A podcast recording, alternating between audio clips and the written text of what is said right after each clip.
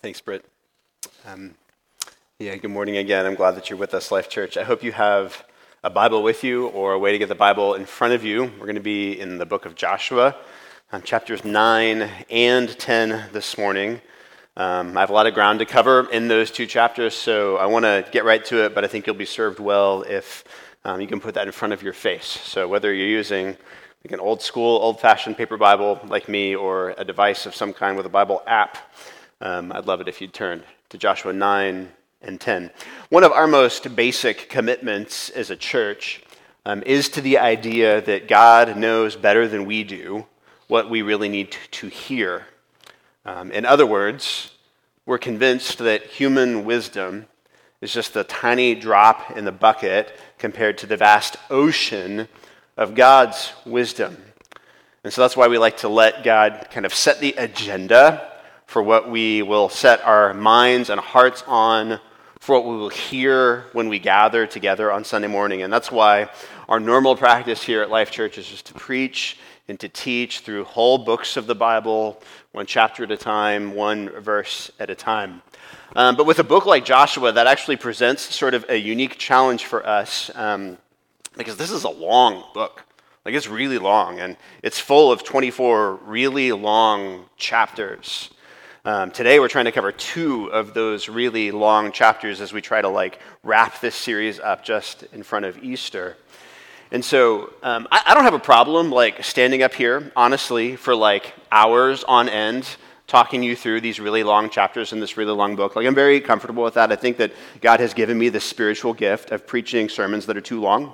Um, like, that's a tool that is in my toolbox, right? But um, I know that that's not something that everybody like warms to in their hearts, and there are also some really dedicated people who serve our kids ministry over on that side of the wall who tell me that like when I throw down for 55 minutes, it makes their life a little bit hard. And so um, as a result of that, like we're just trying to be mindful of the clock in this series and trying to keep things as tight as we can.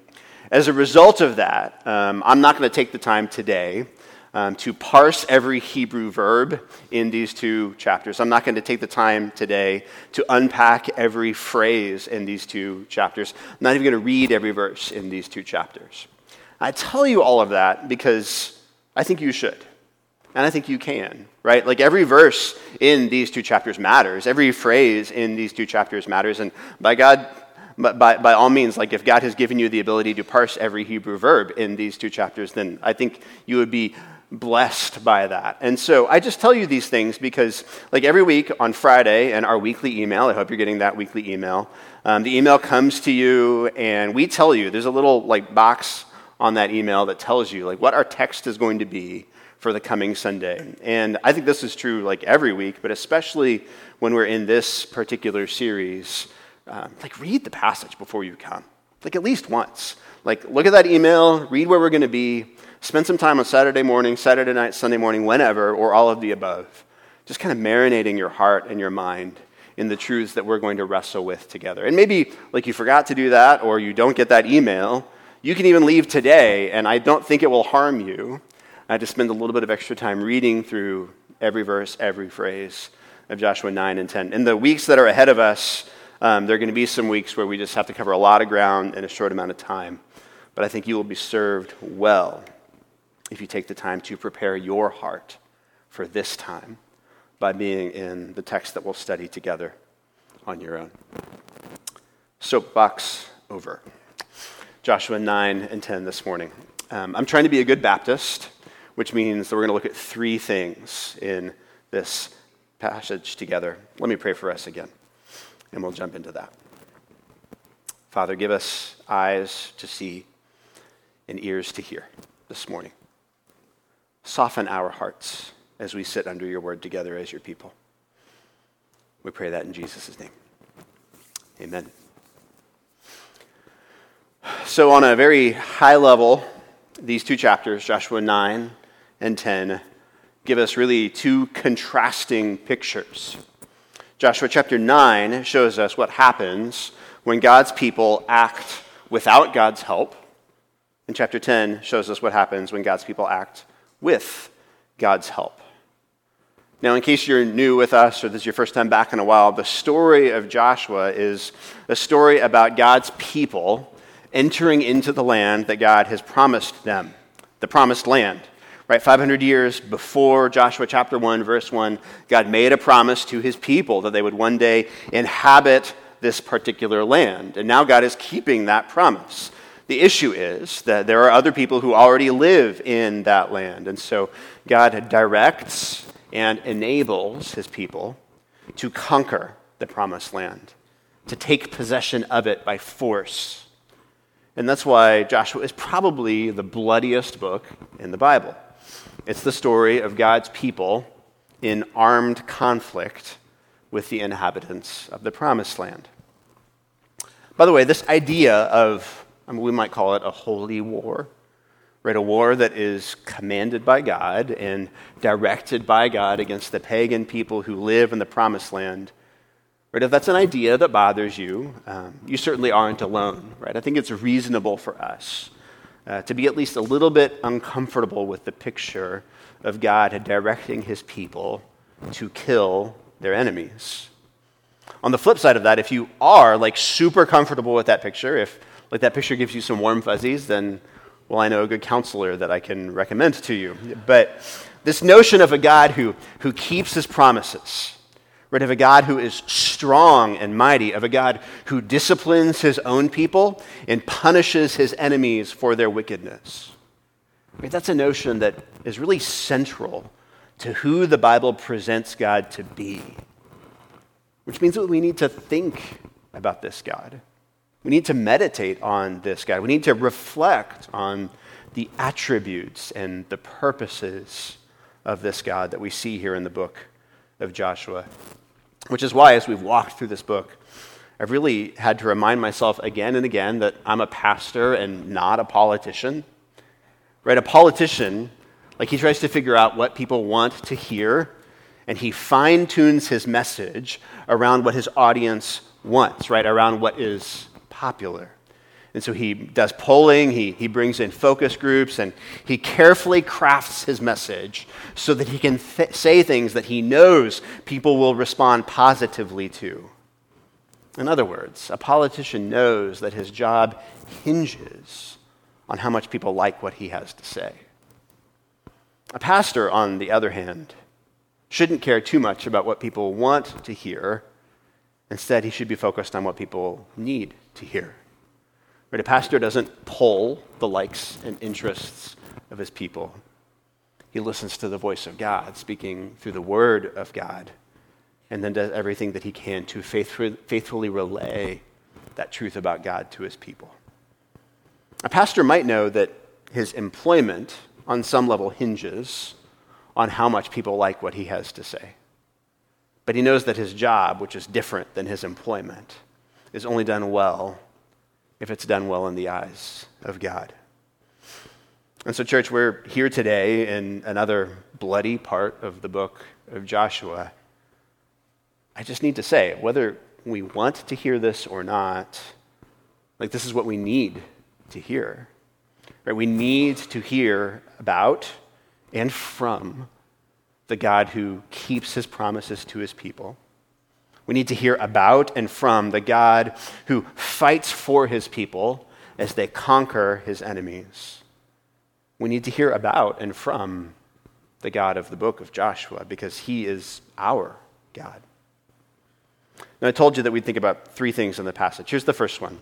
In this story, especially in chapter 9, let's behold the folly of failing to seek God's wisdom.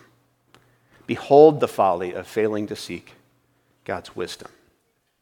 Chapter 9 opens with people who are stirred up because they've heard about the nation of Israel and the way that her God is overcoming her enemies. And so read that with me, just the first two verses of chapter 9.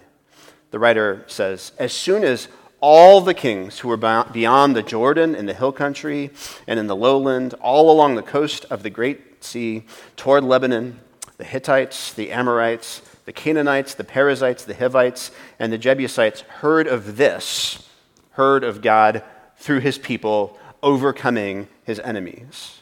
As soon as they heard of this, they gathered together as one to fight against Joshua and Israel. And so these are the people who already live in the promised land, right? They've heard that Israel is conquering the promised land through the mighty power of God. They've heard that God is fighting for his people. And so they realize that if they like kind of do their own thing, they're going to get picked off one by one. So they partner together, all of the Hittites and all of the Amorites and all of the Canaanites and all of the everything else ites. And, and they come to fight against Joshua and against Israel as one army. But the narrator pauses right there. And he instead focuses for a time on a group of people who don't join the fight against Israel. He pauses to tell us about the Gibeonites, starting in verse 3. But when the inhabitants of Gibeon heard what Joshua had done to Jericho and to Ai, they, on their part, acted with cunning and went and made ready provisions and took worn out sacks for their donkeys and wineskins, worn out and torn and mended with worn out, patched sandals on their feet, and worn out clothes, and all their provisions were dry and crumbly. Now, that's an interesting introduction to the Gibeonites. What's this about, really? Well, to explain this, the first thing that I thought about this week was I thought about Pastor Matt. Right, if you call Life Church home, you probably know Pastor Matt. And if you know Pastor Matt, then you probably know the fact that Pastor Matt didn't grow up here. He grew up in Chicago. He spent most of his you know, childhood in Chicago, into, through his 20s in Chicago. Then, after Pastor Matt left Chicago, he spent several years in the great state of Alaska. And then, after he left Alaska, he spent several years with his family in the not so great state of Iowa. And then he moved here, right? And so, Pastor Matt, he's lived in Chicago and Alaska and Iowa, and now here which means that Pastor Matt does not think very much about North Carolina winters. Right? And you see that. Like if you roll up like on a bitterly cold January Sunday morning, like our connections team will be outside. And those people, they'll like be wearing their heaviest parkas and their, their stocking caps, right? Some of the, the ladies will be wrapped up in blankets. The men will have like hand warmers in their pockets and they'll be stuffing their hands in their pockets. And Pastor Matt will be outside in a short sleeve shirt all winter long. If it's really, really cold, like he'll put on a vest over that short sleeve shirt, which we've got to admire. Like that's a pretty bold fashion statement, in addition to being a bold statement about what Pastor Matt thinks about our winters. But the point in saying this is that, you know, if you roll up on Sunday morning and you see Pastor Matt on a bitterly cold day out there in his short sleeve shirt, you think to yourself, well, that guy's clearly not from around here. And that's what the Gibeonites are going for right? They, they put on like worn out sandals and worn out clothes. They get moldy bread. They pack their clothes in worn out luggage so that when they come and stand before the people of Israel, the people of Israel look at them and they think, man, you guys have been on a long journey, haven't you? You must not be from around here. Just the way that we respond to Pastor Matt on a cold Sunday morning. The Gibeonites, they're deliberately trying to deceive the Israelites into thinking that they've come on a long journey from a place far away. Right? They want to appear like they're not from Canaan. They want to appear like they've journeyed a great distance over a great period of time in order to arrive at Israel's doorstep. Now, why would they do that? Well, God has commanded Israel, his people, to destroy the inhabitants of the promised land. He's commanded Israel, his people, to destroy everyone that lives in the promised land. But he also told his people that if they encounter somebody like a far off nation, that they're allowed to make a peace treaty, a covenant with that people. And so here come the Gibeonites, right? They live in the promised land. They should be destroyed. But they act like and present themselves like they're not from around here, like they live far away. And they come and they ask Israel for a covenant, a peace treaty. Look at verse 6. And they went to Joshua, this is the Gibeonites, in the camp at Gilgal, and said to him and to the men of Israel, We have come from a distant country. So now make a covenant with us. Now, again, for the sake of time, I'm going to fast forward through most of the remaining events in chapter 9. The Gibeonites, they lie to Israel, and Israel believes the lie. Like they do make a covenant with the Gibeonites. Immediately after they make that covenant with the Gibeonites, they discover that the Gibeonites aren't from a distant country. In fact, they're their next door neighbors, the very people that God has commanded them to kill and destroy. But Joshua and the Israelites, they've made a covenant, and so they keep that covenant. They keep their oath to the Gibeonites. Instead of destroying them, Joshua curses them and forces them to do hard manual labor. That's how chapter 9 ends. But the point that I want to make in bringing the Gibeonites to our attention this morning, well, it pertains to Israel's decision making process. In verse 8, Joshua asks the men of Gibeon, Who are you? Where do you come from? And the Gibeonites, they answer, We come from a very distant country because we've heard about your God and we've heard about how he slaved, saved you from slavery in Egypt. And look at our worn out sandals and our worn out luggage and our worn out clothes and, you know, smell our moldy bread, right? Clearly, we're not from around here. But then notice what verse 14 tells us. So the men took some of their provisions, but did not ask counsel from the Lord. And Joshua made peace with them and made a covenant with them to let them live, and the leaders of the congregation swore to them. Did you hear it? They did not ask counsel from the Lord. The Israelites made the decision to make a covenant with the Gibeonites, but they did not ask counsel from the Lord. They did it because it made sense right? According to their human wisdom, it seemed good. It seemed right. It seemed like a sound decision. But they did not stop to consider divine wisdom. They didn't seek God's help. They didn't consult God's word. They didn't pray. Foolishly, they relied on their own intellects, their own judgments, their own thoughts. Behold the folly of failing to seek God's wisdom. Now, when we get into chapter 10 in just a minute, we're going to see the consequences of failing to seek God's wisdom. But for now, just linger for a moment at the sight of such foolish and unwise behavior from Israel and her leaders. They did not ask counsel from the Lord. At the heart of every sin, at the heart of every foolish, broken, disordered decision is one lie. That lie is I know better than God does the way that my life should go. I know better than God does the way that my life should go. Have you ever told yourself that lie? Have you ever believed that lie? How are you believing that lie right now, at this very moment? I know better than God does how I should spend my money, says the person who foolishly cannot or will not trust God enough to give generously and sacrificially. I know better than God does how I should invest my time and my talents, says the person who foolishly cannot or will not trust God enough to invest their time and their talents in the ministry of their local church. I know better than God does what my relationships should look like, says the person who foolishly cannot or will not bring their sexual lives in line with the very clear teaching of Scripture.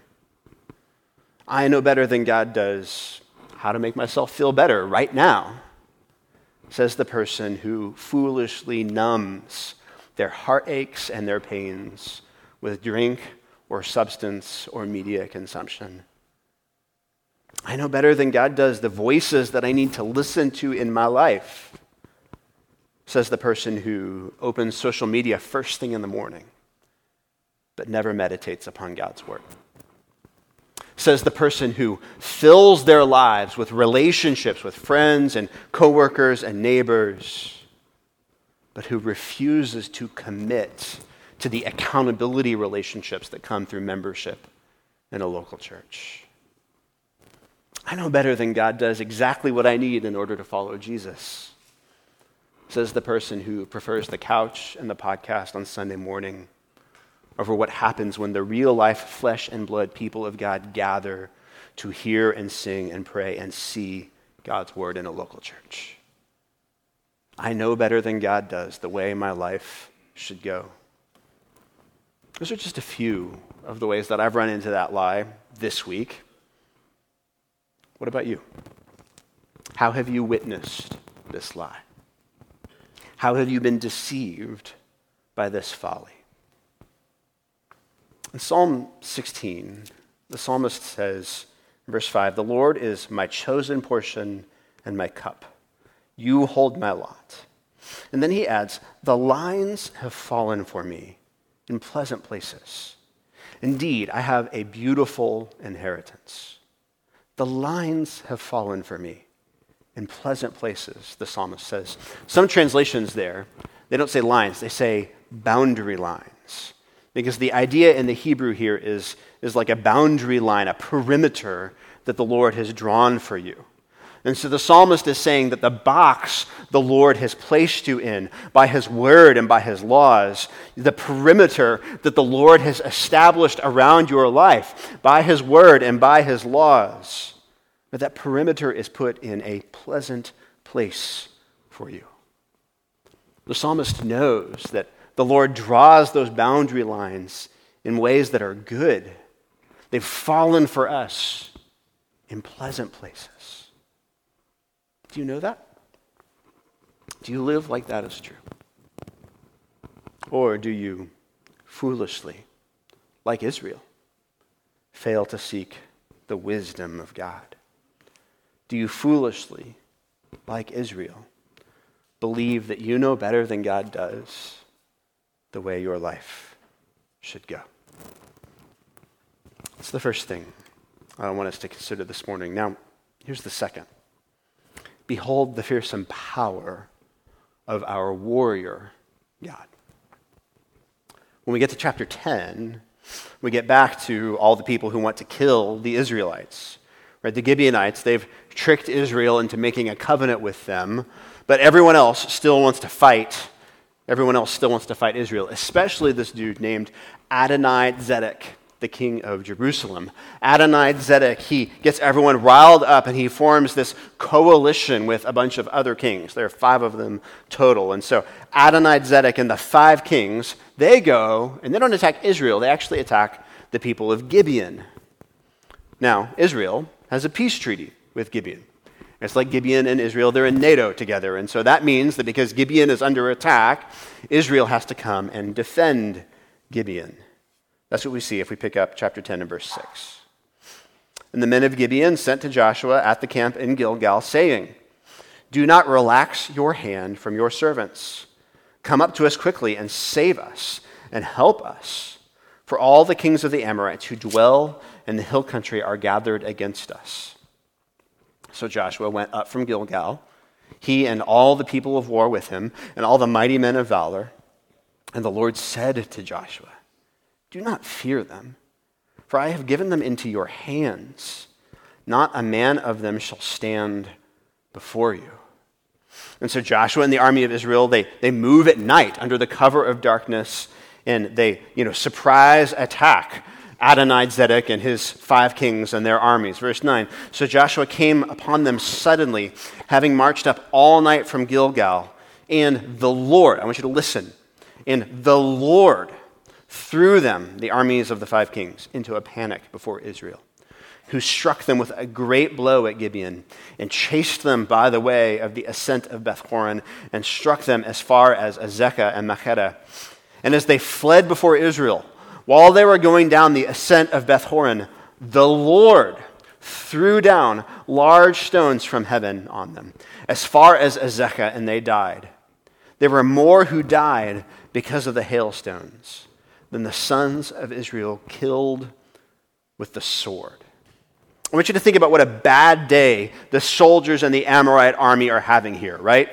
Like they, maybe, maybe there's this guy who, who just finally got promoted, right? Like he was, you know, shoveling manure for the army, he was feeding the horses, and suddenly Adonai Zedek has trusted him to be, you know, one of his frontline soldiers. And so he's given him a sword and he's sharpened that sword. He's given him armor and he's polished that armor and he's thinking, one of these days I'm going to get to attack some Israelites. It's going to be good. And then all of a sudden in the early morning when it's still dark, the Israelite army comes as if from nowhere and the Lord strikes in the hearts of the Amorites panic and fear. And so they don't know where the attack is coming from. They're bewildered and they're confused, and fear is in their hearts. And then, when they're starting to lose the battle with their swords, suddenly God, up on his cloud in heaven, starts pelting Amorite soldiers with massive hailstones. And as you note, just, just to reiterate who's really winning the battle here, there were more who died because of the hailstones than the sons of Israel killed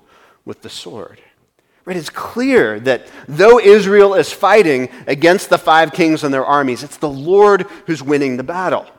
And then the exclamation point on that comes in verse 12. At that time, Joshua spoke to the Lord in the day when the Lord gave the Amorites over to the sons of Israel. And he said in the sight of Israel, Sun, stand still at Gibeon, and moon in the valley of Ajalon. And the sun stood still, and the moon stopped until the nation took vengeance on their enemies. Is this not written in the book of Jashar? Which is like this historical book that's not inspired by the Holy Spirit like the Bible is, but that tells us about some of the things that happened in the Bible. Is this not written in the book of Jashar? In other words, go check. You can read about it. The sun stopped in the midst of heaven and did not hurry to set for about a whole day. There has been no day like it before or since when the Lord heeded the voice of a man, for the Lord fought for Israel. Now, I don't know how you react in your gut to this picture of a God who fights for his people. Right? To this picture of a God who smites his enemies with massive hailstones to this picture of a God who freezes the sun in its position in the middle of the sky so that his people can finish routing his enemies in broad daylight. But my guess is that this picture of the warrior God of Israel is probably not the first thing that you think about when you think about God. But if you're like most of us, the first thing that you think about when you think about God is maybe like a, a Psalm 23 kind of God. The Lord is my shepherd, I shall not want. He makes me lie down in green pastures, He leads me beside still waters. The first thing that we think about when we think about God is His tender and kind provision and care for us. And by the way, that is a true and clear picture of God. God is the God of Psalm 23. He is as Psalm 23 describes him. But that's not all that he is. Or maybe think, like, what's the first image of Jesus that comes to your mind when you think of Jesus? Right? For most of us, it's, it's a fairly, like, soft, kind of cuddly picture of Jesus, isn't it? Like, maybe we think that he's surrounded by children. He's out on the green grass, like, holding this baby lamb in his arms. Like, he's gentle and calm and kind. And again, that's a true and clear and accurate picture of Jesus. Maybe not the lamb part, but everything else, right? That's, that's who Jesus was, Jesus himself. He said that he's gentle and lowly of heart. And so he is kind and he is patient and he is tender. But again, that isn't all that Jesus is. Contrast for a moment that picture of Jesus with this one. It comes from Revelation 19. Then I saw heaven opened, and behold, a white horse. The one sitting on it is called faithful and true, and in righteousness he judges and makes war. His eyes are like a flame of fire, and on his head are many diadems, and he has a name written that no one knows but himself. He is clothed in a robe dipped in blood And the name by which he is called is the Word of God. And the armies of heaven, arrayed in fine linen, white and pure, were following him on white horses. From his mouth comes a sharp sword with which to strike down the nations, and he will rule them with a rod of iron. He will tread the winepress of the fury of the wrath of God the Almighty. On his robe and on his thigh, he has a name written King of Kings and Lord of Lords. Now, brothers and sisters, that also is a true and clear and accurate picture of Jesus. And so, not only does Jesus gather little children around him and deal patiently with people and kindly with sinners like you and me, but Jesus also judges his enemies and strikes down nations with the fury of the wrath of God the Almighty.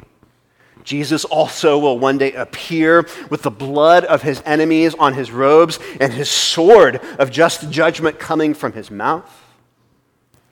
And you see what I'm driving at here?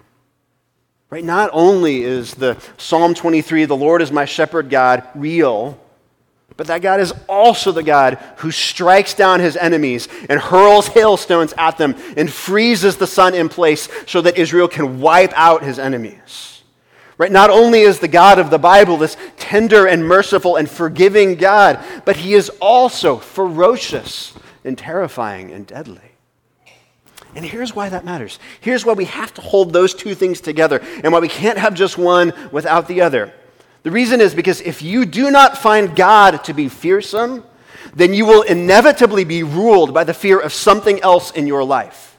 Right? If God does not seem to you to be potentially terrible, then you will think that something else in your life is potentially more terrible than God is. And so, if God doesn't seem to you as fearsome, then the fear of something else is going to be your master.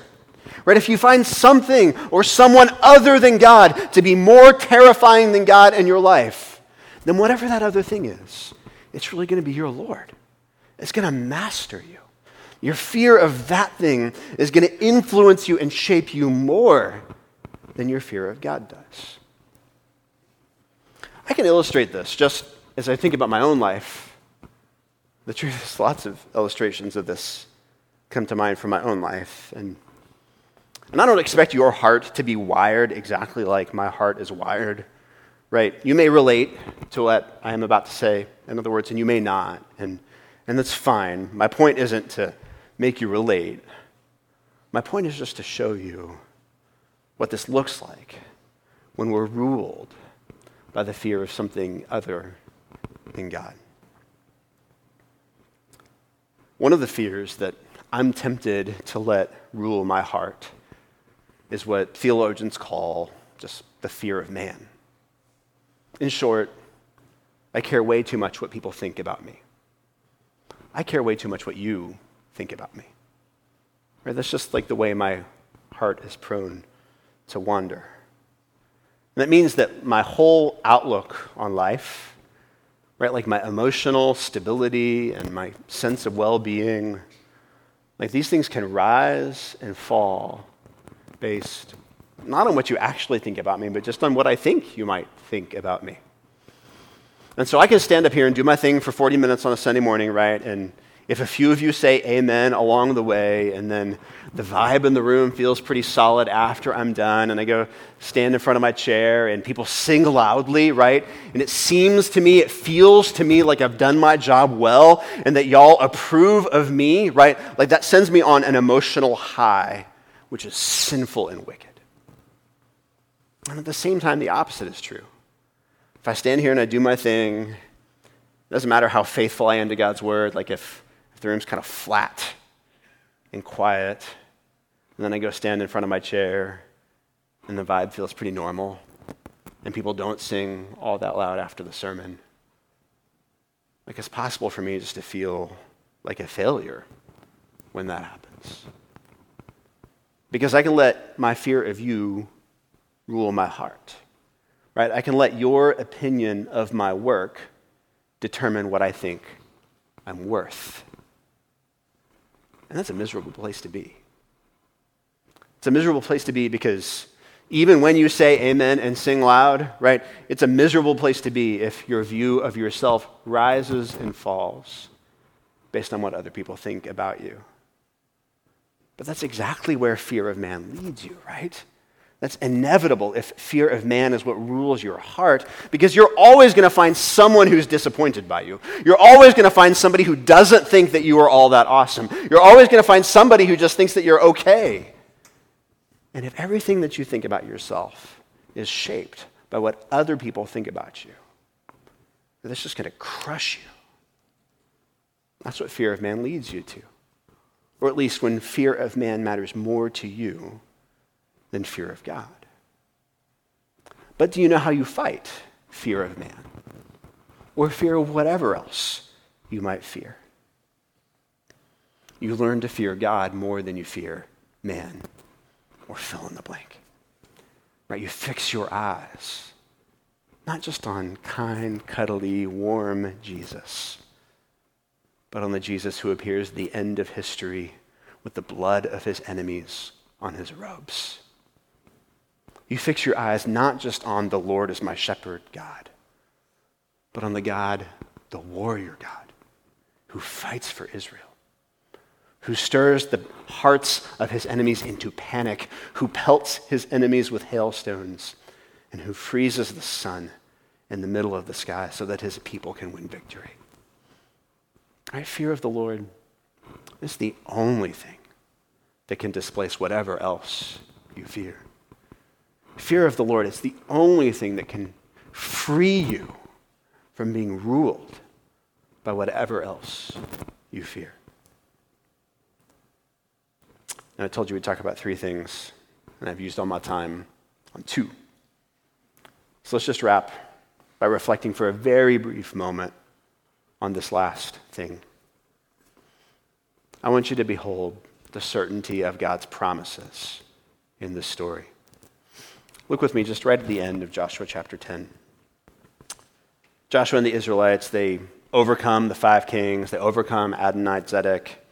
Then they go from town to town, conquering the cities and the people that lived in the promised land, just like God commanded, just like God promised. But then read kind of this summary statement that starts in verse 40. So Joshua struck the whole land the hill country and the Negev and the lowland and the slopes and all their kings. He left none remaining, but devoted to destruction all that breathed, just as the Lord God of Israel commanded. And Joshua struck them from Kadesh Barnea as far as Gaza and all the country of Goshen as far as Gibeon. And Joshua captured all these kings and their land at one time because the Lord God of Israel fought for Israel. Then Joshua returned, and all Israel with him, to the camp at Gilgal. In other words, exactly what God promised happens. Exactly what God said would happen happened. God was faithful and true to his promises. He is faithful and true to his word, which is why, by the way, as Jesus rides that white horse at the end of history, he is called faithful and true because it is in Christ and through Christ that God keeps all of his promises. Church, God has promised that those who turn from their sin and trust in his Son will be forgiven. He will keep that promise. God has promised that there will be a day when your sin is no more when its presence will be completely banished from your life, when its power over you will be completely overwhelmed, God will keep that promise. God has promised that there will be a day when He presents you before the throne of heaven, mature and complete and gloriously radiant in Christ. And He will keep that promise. God has promised that there will be a day when all of the world's pain will be gone, when every war will be ended, when every sickness will be abolished, when every kind of grief and injustice is over. And He will keep that promise. God has promised that there will be a day when every tear is wiped from every eye, where there is no more death or sorrow or mourning or pain. And God will keep that promise. And God has promised that there will be a day when the knowledge of his glory fills the earth as the waters cover the sea. And, church, he will keep that promise. So let's praise him, the one who is faithful and true to Joshua, to the Israelites, to you and to me, and to all of his people, and to the end of the age. Pray with me. God, we praise you. We praise you because you are a God who reveals rightly and clearly and truthfully where you have established the boundary lines in our lives. We praise you because you are a God who fights for your purposes and for your people. And we praise you because you are a God who never, ever fails to keep his promises. May we set our eyes on the full reality of who you are. And may you cultivate in us a right and holy and godly fear, not of the things of this world, but of you. So that when the things of this world grow strangely dim, our hearts are full because we have known and treasured you above all things. We pray that in Jesus' name.